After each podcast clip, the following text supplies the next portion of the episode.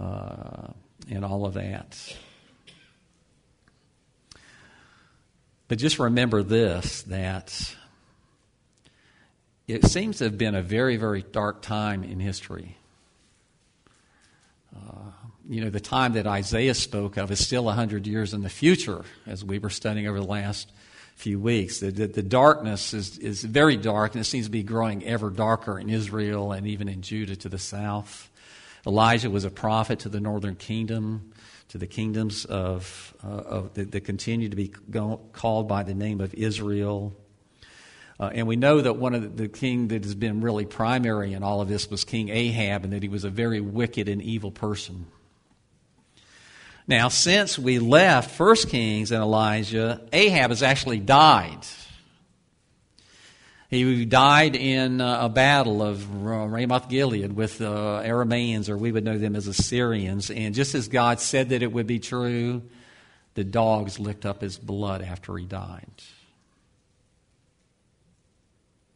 His son Ahaziah is now reigning in his place. And I would love to be able to tell you that he was a man after God's own heart and that things really changed as he came uh, upon the throne, unlike his father, but that's not what, a, what the Bible teaches. It teaches that he was a man very much like his father that continued to pursue foreign idols and pagan gods and things like this. And his heart was not given to the Lord God of Israel. As a matter of fact, and he didn't just put him on a back burner, he utterly and absolutely rejected the, the one and true God of Israel, the living God, the only God.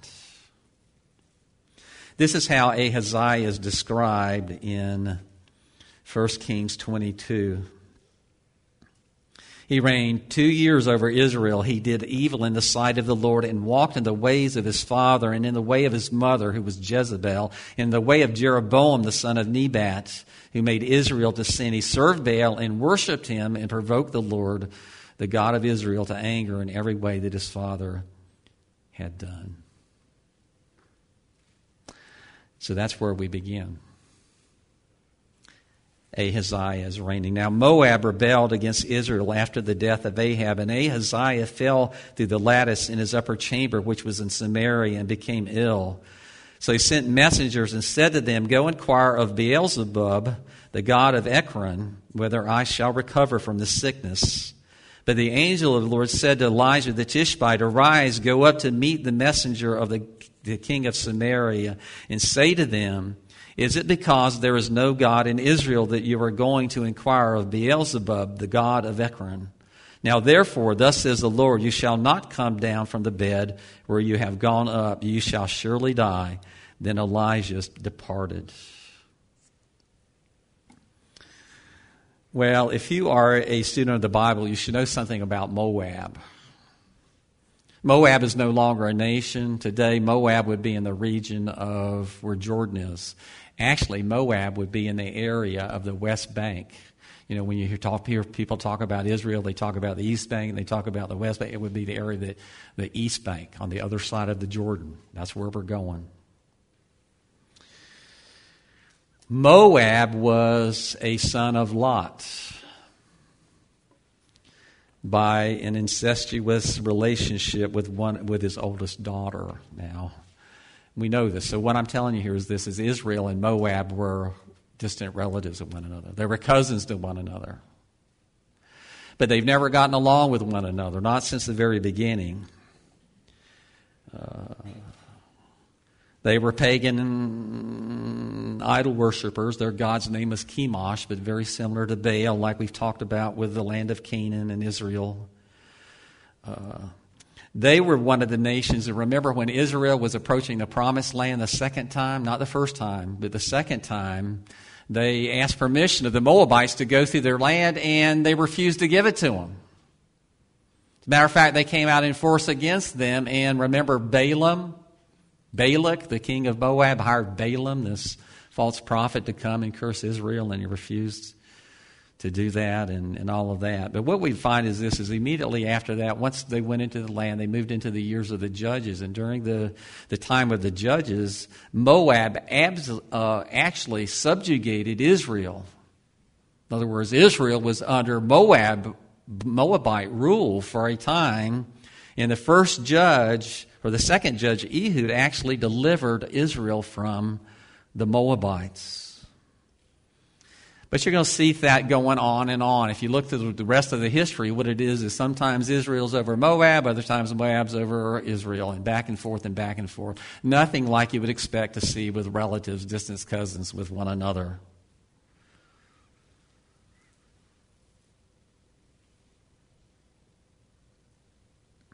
Again, if you want to know where we're talking about, we're talking about the, the east bank of the Jordan River today. Now, let me ask you something. Would that be considered to be a place of peace today? Certainly not. Uh, and we know for all kinds of reasons, uh, but we just understand this that this, this thing that's been going on for millennia continues. Uh, distant cousins want nothing to do with each other. Now, uh, let's just look at verse number two. Ahaziah fell through the grating in his upper room, that is in Samaria, and became weak. So he sent messengers and said to him, Go consult with Beelzebub, king of uh, the god of Ekron, to find out if I will cover from this injury. Now, this is basically the idea that we have as to this injury that Ahaziah suffered. Uh, in those days, very often in, in rooms that were multi story, they had to come up with kind of innovative ways of getting air to flow from upper and lower rooms. And not only that, but also light. If you have a well lit upper room, one of the ways to let light into a darker room beneath was to have basically gratings in the floor. And apparently, Ahaziah was walking across one of these gratings and it collapsed and he fell through the hole. And we don't know exactly how seriously he, we, he, was injured, but we do know this that he was injured enough that he was in fear he was going to die from his injuries.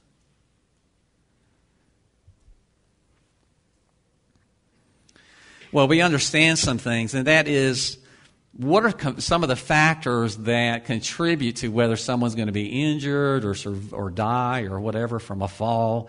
And one of those would be how far they fall, right? I read an amazing statistic the other day that I had never heard this before. Do you, do you re- and I have a hard time believing it, but they're saying that 500,000 people, uh, half a million people, every year in the world die from slipping and falling. Whether they're walking on ice or whether they're walking on this, that, or the other. Now, doesn't that, that, that figure blow your mind? We're talking about just slipping and falling, maybe hitting your head on the concrete, and that's the end of the story.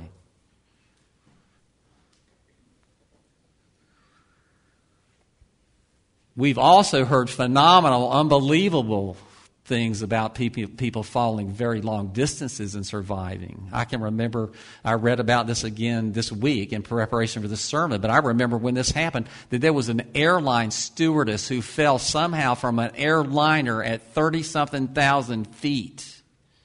No parachute. And she somehow, she not only you, she was broken and mangled and beat up and banged up, but she somehow survived the fall. She fell in mud or something like that. It's, I mean, it's, you hear it you say, I'd, I'd have to, that's one of those things I would have to see to believe it. But it's something that's been verified over and over again. The hardness of the surface that some that, that person impacts when they fall has a lot to do with it too. You know, if you fall on a bed of roses, things are not going to be very comfortable because of the thorns. But we understand there's a difference between falling on a tile floor and falling on a carpeted floor, right?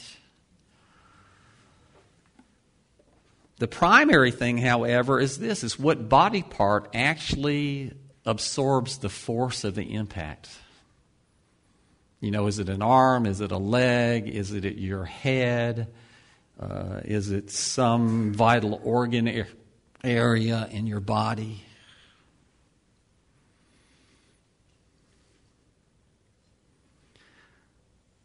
We know this that whatever the fall was, it was significant enough to make Ahaziah wonder if he was going to survive from his injuries. So he sends messengers. It's funny, in the Hebrew, the word that we translate as messenger is the same word that we translate as angel, and the context is determined what we're thinking about.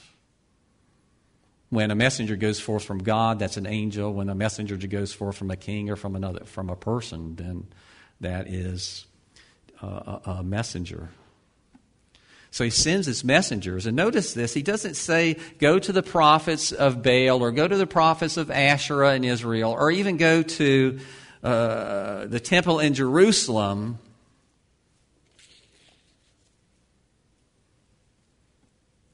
He sends them way further south. He sends them to one of the ancient cities of the Philistines.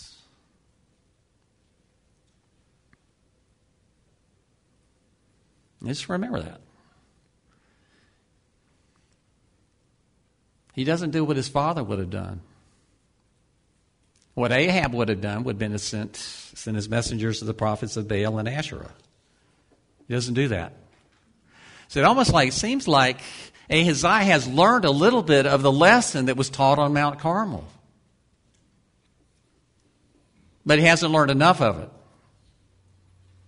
Like it was proven to him that there basically were no gods in Israel, that, you know, and all that. So what does he do? He doesn't accept the real and true Lord God. He looks for another idol. He goes to the land of the Philistines or sends his messengers to the land of the Philistines to inquire of their pagan gods. Beelzebub, which literally means Lord of the Flies, God of the Flies.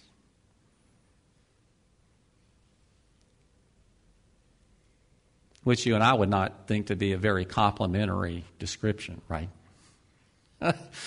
Maybe we see Lord of this and Lord of that and all that, but we wouldn't put flies way at the top of the, the category of things that we would maybe ascribe to deities. Uh, but this particular deity was one that they believed had great control over swarms of insects. Now, you and I don't really have to bother too much with swarms of insects unless you're talking about maybe love bugs during certain times of the year and, and those kinds of things. Uh, but when was the last time you saw a swarm of flies? I did the other day, actually, when I was cooking, barbecuing. But most of us are old, old enough, and if you lived in Florida years and years ago, you know that flies were something we had to deal with all the time, right? Where you had AC, the house was open, you had flies in the house, everybody had fly swatters. You wouldn't have found a house in Florida to have fly swatters. They were a real issue. The worst example of this I ever saw, I was driving a truck one time when I was in college for my brother-in-law who was who worked at a meat packer and I was making delivering meat to the different restaurants in Ocala. And there was one over on Pine Street. I'll never forget this in all of my life. It was a Chinese restaurant. And they did most of their food prep on an open porch in the back. Okay, the part that no one ever saw unless you happened to be there making deliveries. And I pulled up there one day and they had these trays of chicken laying out, and they were so covered with flies you couldn't even see the chicken.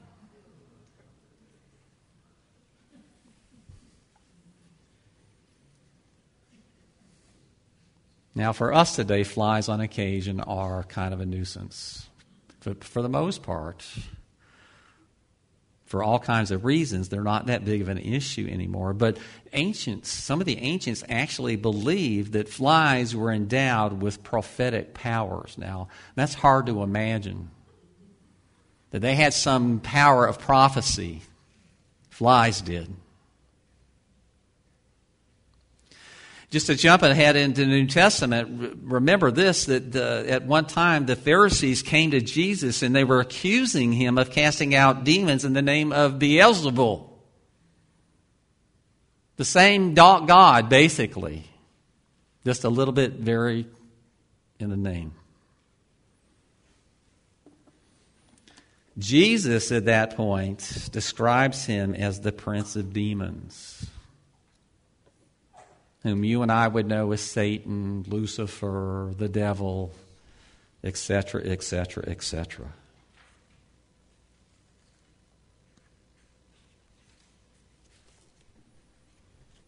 So he sends his messengers to appeal to this God, Beelzebub. But the angel of the Lord said to Elijah, the Tishbite, Arise, go up to meet the messengers of the king of Samaria, and ask them, Is it because there is no God in Israel you're going to consult with Beelzebub, the god of Ekron?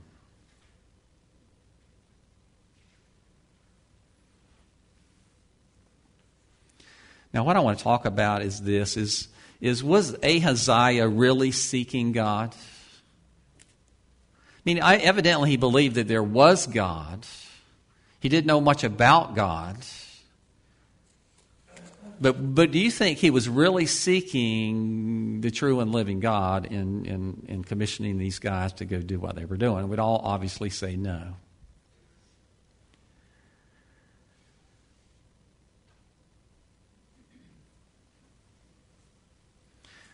Note here that Elijah goes. He doesn't complain. He doesn't say, It's not really convenient for me to go right now, Lord. You know, I've got this appointment, that appointment. I'm not feeling too good today. Can't we put it off till tomorrow? You know, and all of that. God tells him to go, and he goes. And this is what we found with Elijah in every case when God has sent him forth with a message to different people.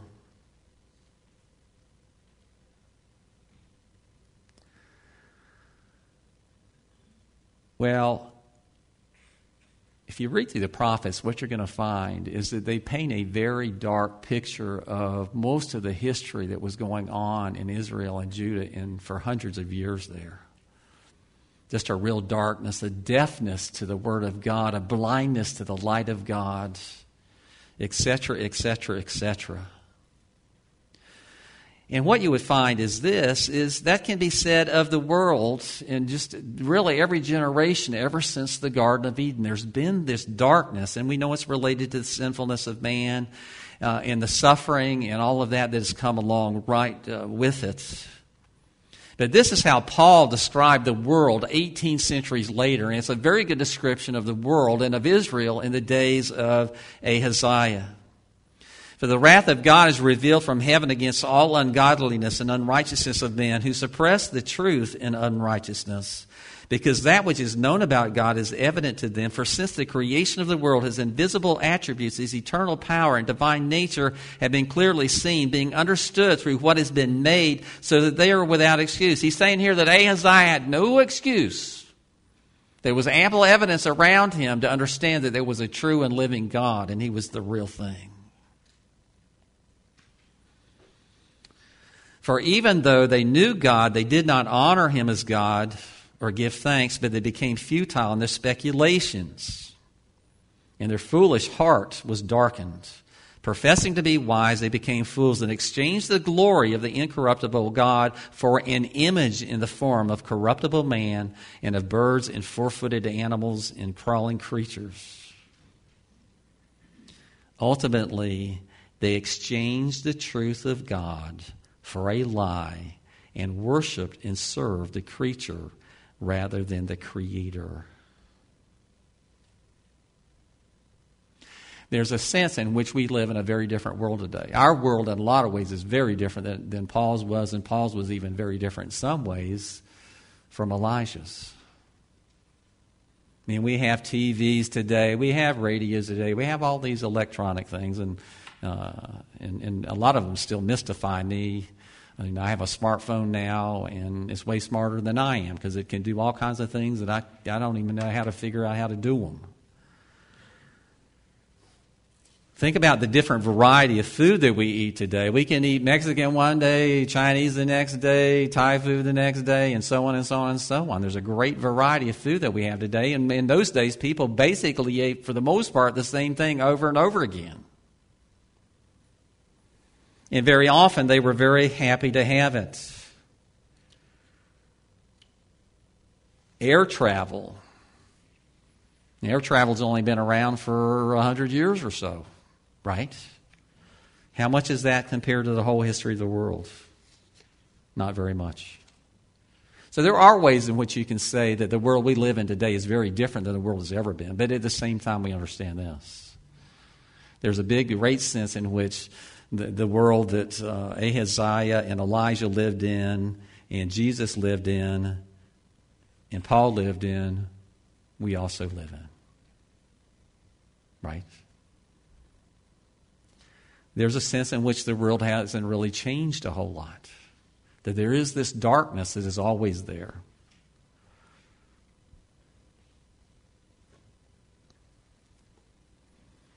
In general, people have not changed.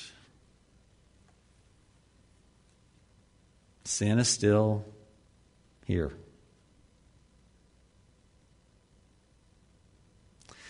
It is amazing how people over and over again pass right by God seeking something as a substitute.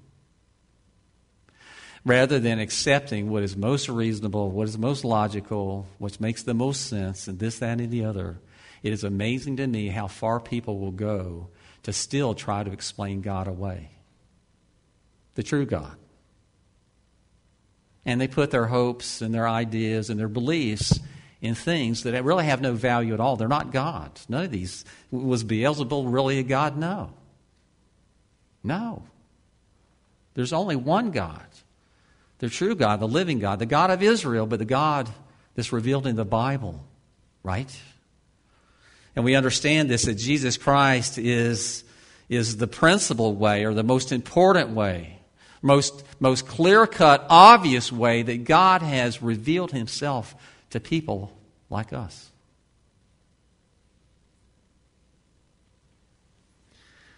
Some of you have heard the name Richard Dawkins. I've used it a number of times. He is one of the most outspoken atheists in the world today. He's written a number of books. The first one that had much significance was called The Delusion of God. And it was a direct attack against theism, against people like us who believe, that, believe in God. It was hailed as being, it was a number one bestseller, New York Times, or New York Times bestseller very quickly. Made him tons of money. Uh, recently, said some things that really surprised me. And the reason I use him as an example he's really very outspoken about his atheism. He is. He comes, he's right up front and, and whatever, and he's a well known scientist. And he has been deemed that one of the most intellectual people in the world today by certain groups of other folks. And so recognize a very brilliant man. He came out recently and said some things that shocked me, and one of those was this, and that is uh, with radical Islamic terrorism advancing into the world. Richard Dawkins said, You know what? I think Christianity might be the only thing that can stop it. Now, doesn't that blow your mind? But anyway, I was watching recently this video of Richard Dawkins, and he was debating a Roman Catholic cardinal, George Pell, on the issues of the existence of God. And let me just tell you, I don't agree with 90% of what George Pell says either. Uh, has a very small view of God based upon what he says. But what they were talking about is this How did the universe come into existence? And also, how is it that life came to be? And Richard Dawkins said this, which astounded me that he would say this. He said, that, he said it really is unreasonable and un- illogical to believe that, that nothing produced all of this. But you know, I was listening really attentively when he said that. But what he said was this. He said there really has to be something there, but whatever it is, it really is very simple and it is not complicated and it certainly cannot be God.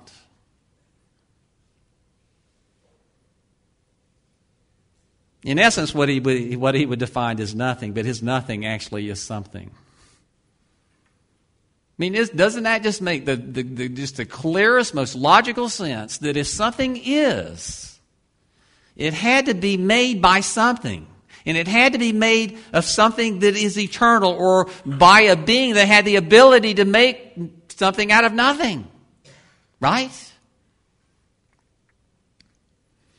It is ridiculous to believe that there was, at one time, there was nothing and then suddenly Nothing produced this universe. The same thing is true as far as life goes. It is absolutely laughable to believe that non life, life, or things that had no life, actually produced life.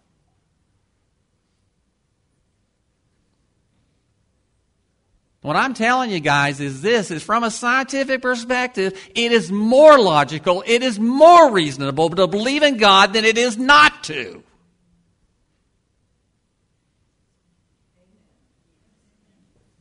Now, something happened during that conversation, and it was this. Richard Dawkins said something, and the, and the people and the audience started laughing. And he didn't take it very kindly because he's not used to being laughed at because he's, here's, he's this bona fide genius in the scientific community and, and all of that. He's not used to people laughing at things that he says. And what he said was, What is funny about that? And the cardinal said this. He said, Well, I think it's pretty humorous that you're trying to define nothing.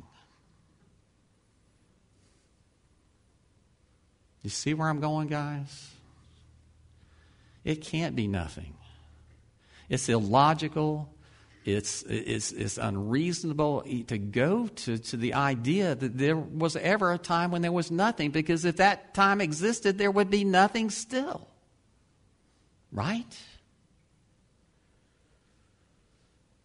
But you see in Dawkins here the same thing you see with Ahaziah and so many people through the history of the world.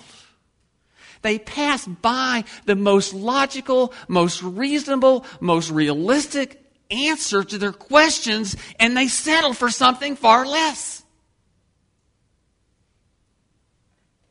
People do it over and over and over and over again. Are idols a big part of the picture in today's world where there are religions where they still do really literal idol worship?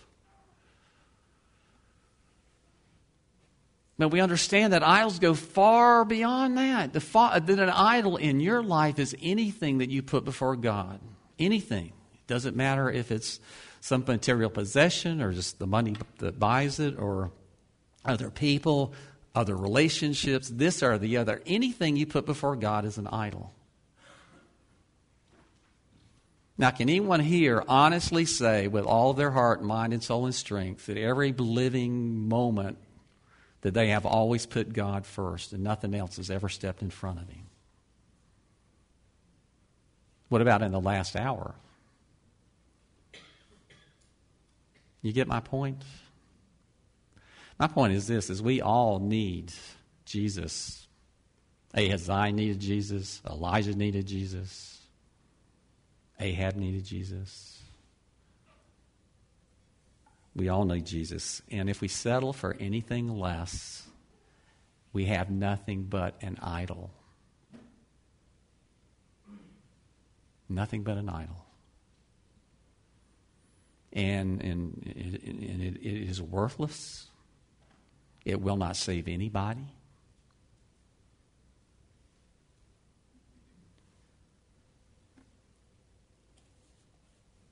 We're all making New Year's resolutions, and I want to be willing to bet you that 90% of it's going to be I'm going on a diet on Monday or Tuesday. You know, Monday's kind of a holiday, so we'll wait till Tuesday. Right? What about something along these lines? That our New Year's resolution would be to seek God with all of our heart. Be involved, engaged in putting the idols of our life to death. What if we committed this morning that I'm going to read through the whole Bible this year? Maybe for the first time. And let me tell you, if you do that, you'll be you'll be one of the very rare ones that ever does it in their whole lifetime. It is doable. Did you know that if you started reading the Bible and you just that's all you did that you could read through the whole Bible in about 72 hours? That's amazing. You'd have to be a fast reader, don't get me wrong. But when it comes to New Year's resolutions, how often we've, we we substitute things that are really vain and this, that, and the other, don't really have any eternal importance or significance or anything like this. What about if this year was going to be different? What do you think? Do we all need to grow in? Do we all need Christ? Yes, we all desperately need Jesus. Do we all need to grow in Christ? Yes, we all desperately need to grow in Christ.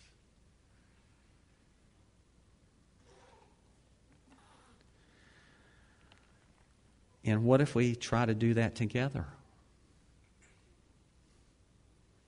I mean, it's always fun, right? When you do things with other people, it's always very helpful. You do things with other people. We got Bible studies we'll be starting up in the next couple of weeks. We're here every Sunday morning, and we do the same thing on Sunday mornings that we've done this morning. We take God's Word and we dissect it, and we take it and we try to apply it to where we are and who we are and, uh, and all of that. Uh, great day to celebrate. It's a day that Lord has made. And what the Bible tells us is to rejoice and be glad in it not just on New Year's, but every day.